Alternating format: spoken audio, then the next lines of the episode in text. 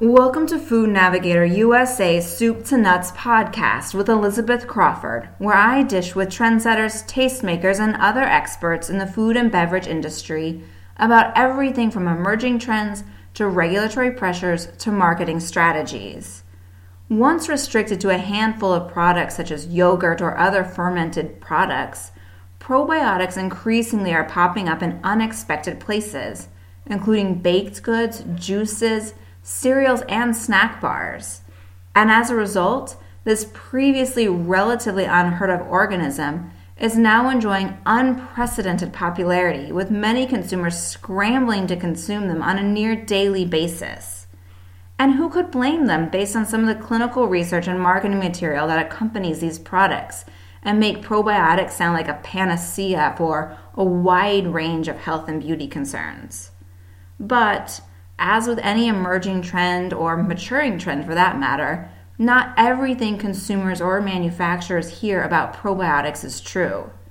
To help cut through the myths and lore surrounding probiotics and to identify the facts on which companies can confidently base new product development, I caught up with Mike Bush, the president of Ganeden, which is a leading provider in branded probiotic ingredients. You're probably most familiar with the company's Ganeden BC30, which thanks to its unique form, has been added successfully to more than 100 products across a wide range of food and beverage categories.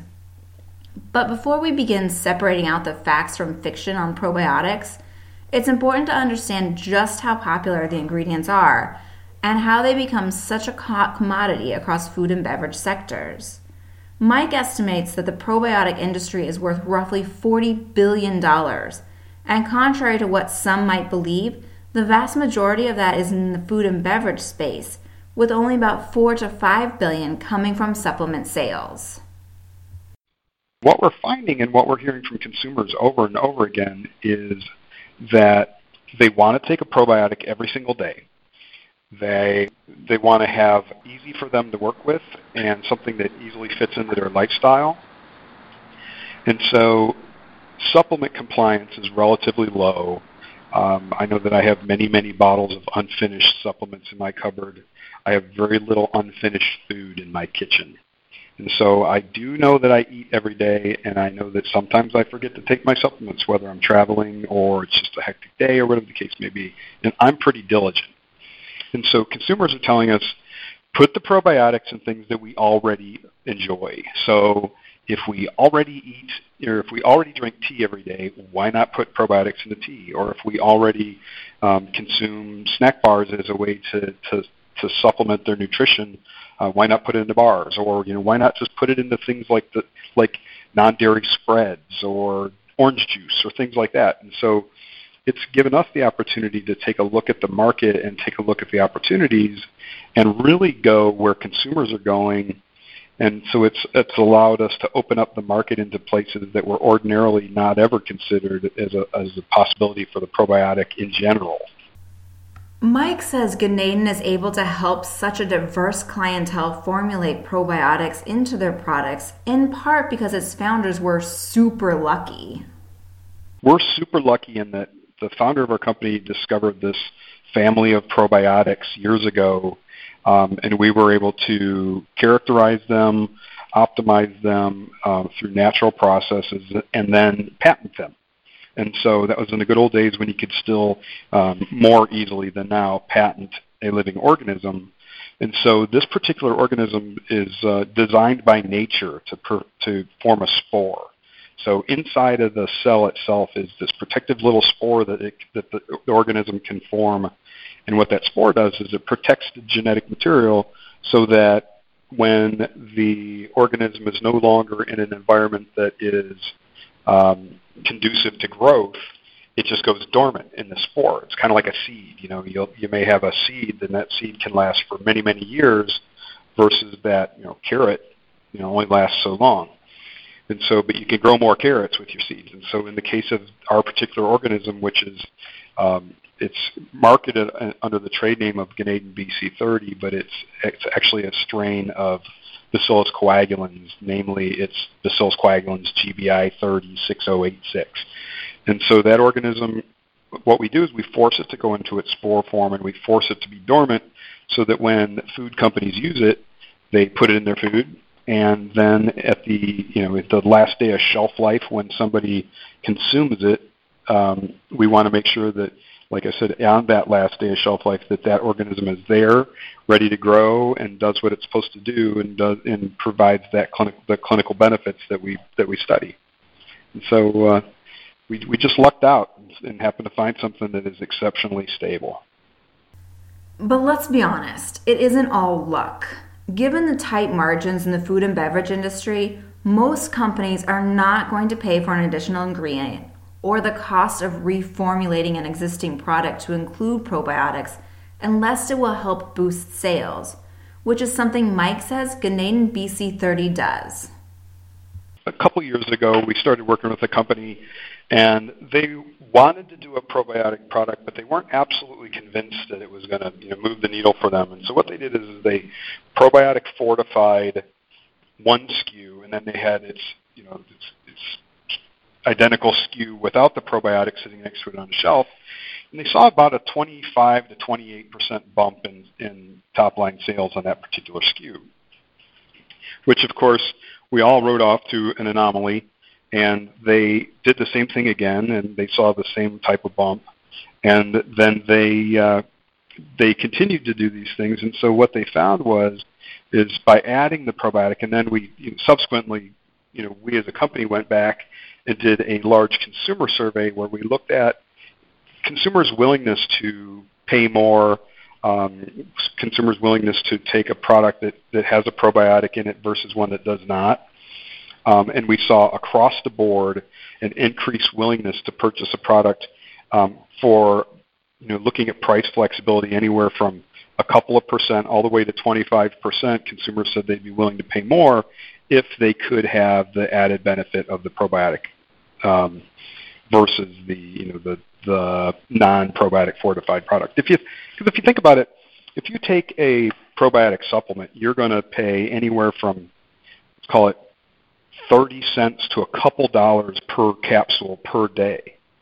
And so if you can get that same benefit, if you can get a, a clinically studied benefit in a food product and even if the food product costs a couple extra cents or you know 5% more, it's a food product that you already consume so that the consumer has that price flexibility because they're first of all adding something that they now they don't have to get that supplement or they may have the supplement for when they you know, want supplementation um, but it allows them to have, in a very price and cost effective manner, something that provides the benefits that they're looking for.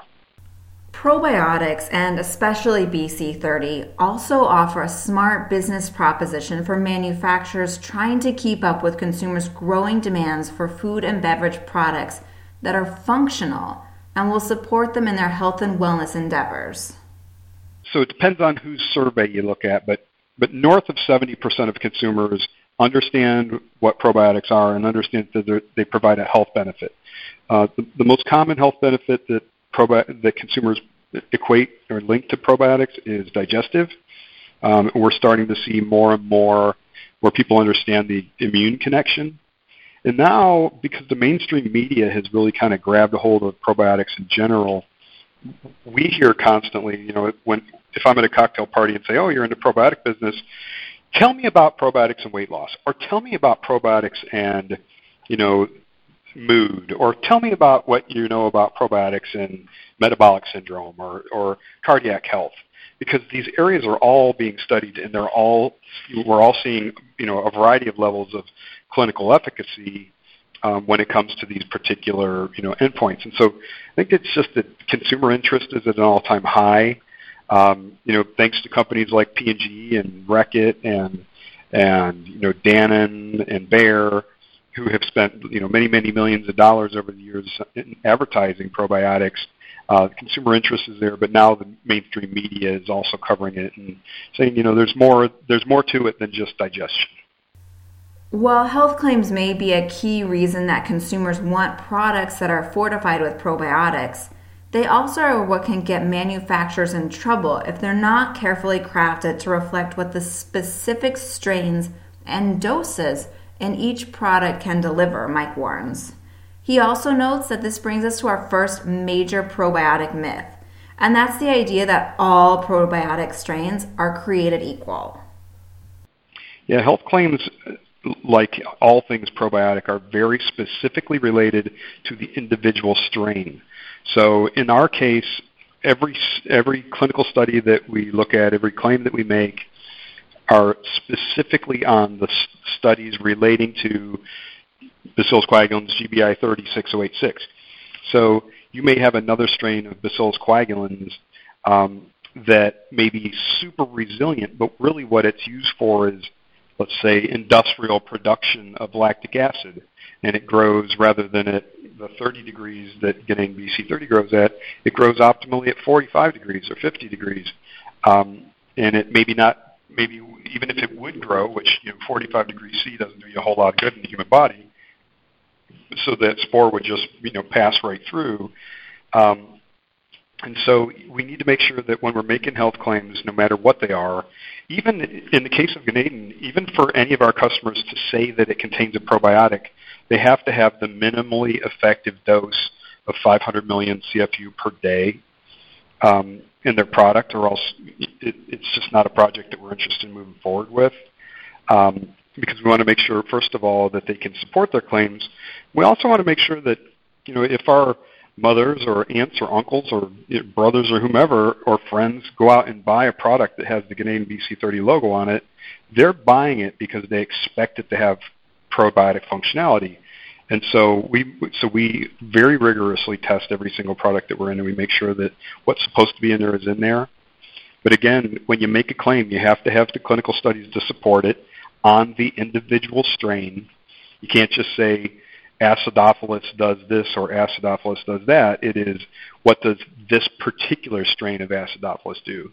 Um, to kind of put that in perspective, a couple of years ago, a university sequenced 100 different strains of Lactobacillus rhamnosus, of which the kind of, let's just call it the reference was Lactobacillus GG, and that's the product that is in, for example, Culturelle. And what they found was is there was genetic variances. Um, so they sequenced all these organisms. They found that there was genetic variances ranging from 99.9% similar to 87% similar. And so, you know, these here we have these, you know, little microorganisms, um, and people say, well, the lactobacillus rhamnosus does this, and that's that's very untrue because, you know, some of these strains of lactobacillus rhamnosus had less in common with one another than humans have with chimpanzees, and so that's just like saying that that you know monkeys and, or chimpanzees and humans are the same, uh, or in some of the cases that, of these really you know distantly related lactobacillus rhamnosus strains, you know. we have more in common genetically with mice than these two strains have. So it really goes to show that we really need to do the studies on the individual strains. And when you make a claim, it has to be backed by peer-reviewed, you know, published data, and then uh, you know folks should be able to comfortably make that claim so long as they're putting in an efficacious dose of, of you know whatever that amount, what, whatever that dose is, was studied in clinicals. Then you should feel comfortable being able to support that claim as long as that dose is in your finished product. With this in mind, Mike says that manufacturers that want to formulate with probiotics need to answer a few simple but significant questions first. So the so a manufacturer really needs to look at, you know, does it can you check the two in, two main boxes, which is can they support claims and is it safe? And then the real big question is is will it survive our product? Because having a efficacious, safe organism that's dead um, in a product just for just for marketing's sake by saying you know made with live probiotics or something like that, um, you know, it's just it's all just marketing schlock and, and it doesn't benefit the consumer and ultimately it hurts the industry. But Mike warns having living probiotics in products should not be confused with products claiming to have live active culture. He explains that another common myth that he wants to see busted is the erroneous belief that the live and active culture seal indicates that a yogurt also is probiotic. The live active culture seal is actually a, a registered trademark that you can license from the Yogurt Association. Um, so it, it, actually has an, an, actual meaning, and that is that um, that, for example, you have in a let's call it yogurt, you need to have 100 million CFU per gram of material at time of manufacture of Lactobacillus bulgaricus and Streptococcus thermophilus. So those are the strains that turn milk into yogurt. And you need to have 100 million CFU you know, at, per gram of material at time of manufacture. Um, they also want you to have it there when it's consumed. But what's being inf- so saying that something has live active cultures may mean that it has live active cultures.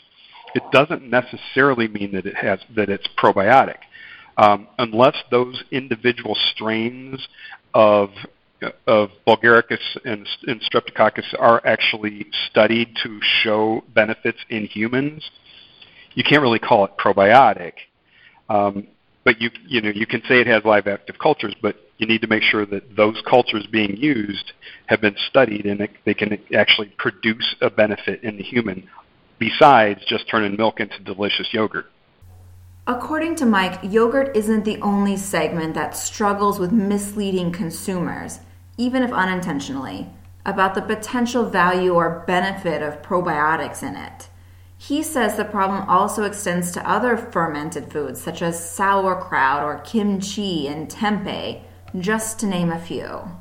I mean, we even see products on the market that say, you know, delicious fresh probiotic, you know, insert, you know, product name here. And, um, and I'm quite certain that most of the companies that are saying that in these naturally fermented products have no idea what bacteria is in their product. And if they do know what's in there, I doubt if they know whether or not that particular strain has been shown as being effective for you know any type of you know, beneficial endpoint. Well, that's actually kind of scary. Yeah, it is. It's it. What it is is to you know, in, in my mind, it's it's you know, whenever we have a market that's growing as well as the probiotic market is, um, there'll always be folks that say, you know, hey, this is this is kind of probiotic, or you know, and I believe that in most cases they are genuinely um, considering that their product is is probiotic. I don't think there's a lot of maliciousness going on. I think that though that they say, you know, here we make this this you know this absolutely deli- delicious tempeh and it's probiotic because it's a fermented product um, but because they don't fully understand what it really means to be probiotic and what it really means to you know have a well characterized organism. Um, so I think that I think that that the time has come where I think that education is starting to get out there, and you know I know that you know, we're trying to do our best to explain that to folks. Uh, the International Probiotic Association that I'm involved in is is doing a great job educating you know manufacturers and especially regulators.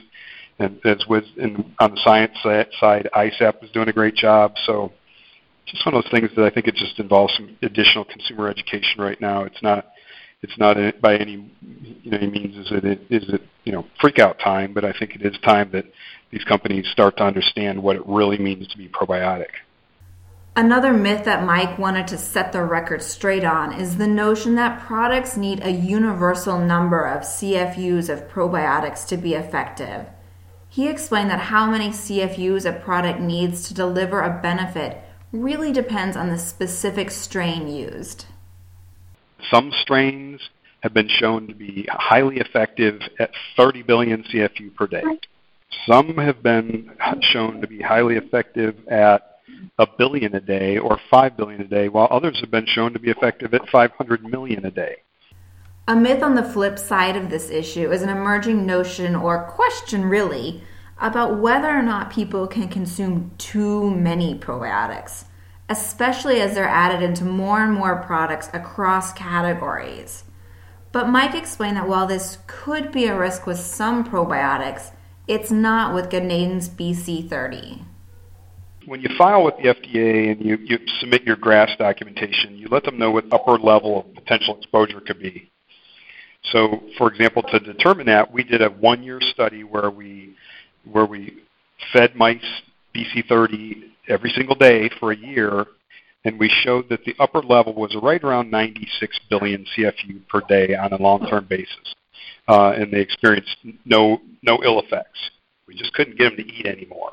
So the question came up just recently, which is, well, if if if there are 15 products on the market that all have BC30 in it, you have you stand the risk of getting too much. And if you do the if you do the calorie counting on this, the issue would not be getting too much BC30. The issue would be morbid obesity or diabetes because you would be consuming tens of thousands, if not, you know, 20, 25,000 calories a day in order to consume that much BC30 in foods.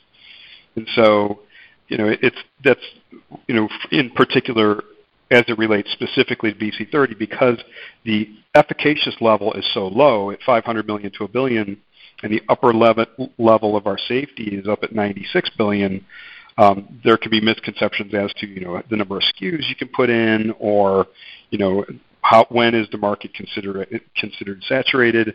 Um, and we think we have a really long way to go before we have products that are appealing to every single class of consumer. Reflecting on the many myths swirling around probiotics, Mike emphasized a common theme among them and the most important message that manufacturers, consumers, and retailers should take away is that everything about probiotics comes down to the specific strains used. If you see on a label somebody listing that it contains Lactobacillus acidophilus, you should ask yourself why is it that they're not telling you what strain of acidophilus it is?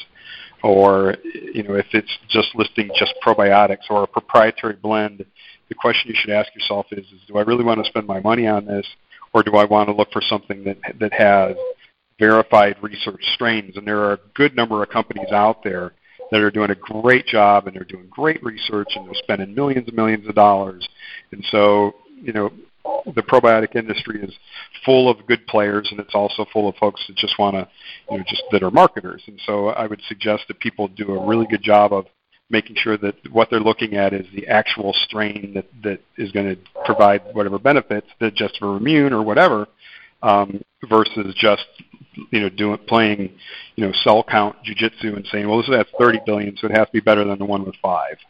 So, some strong, actionable advice for consideration among manufacturers that want to add probiotics to their products and consumers looking for products to help them maintain a healthy, happy gut and all the other benefits that stem from that.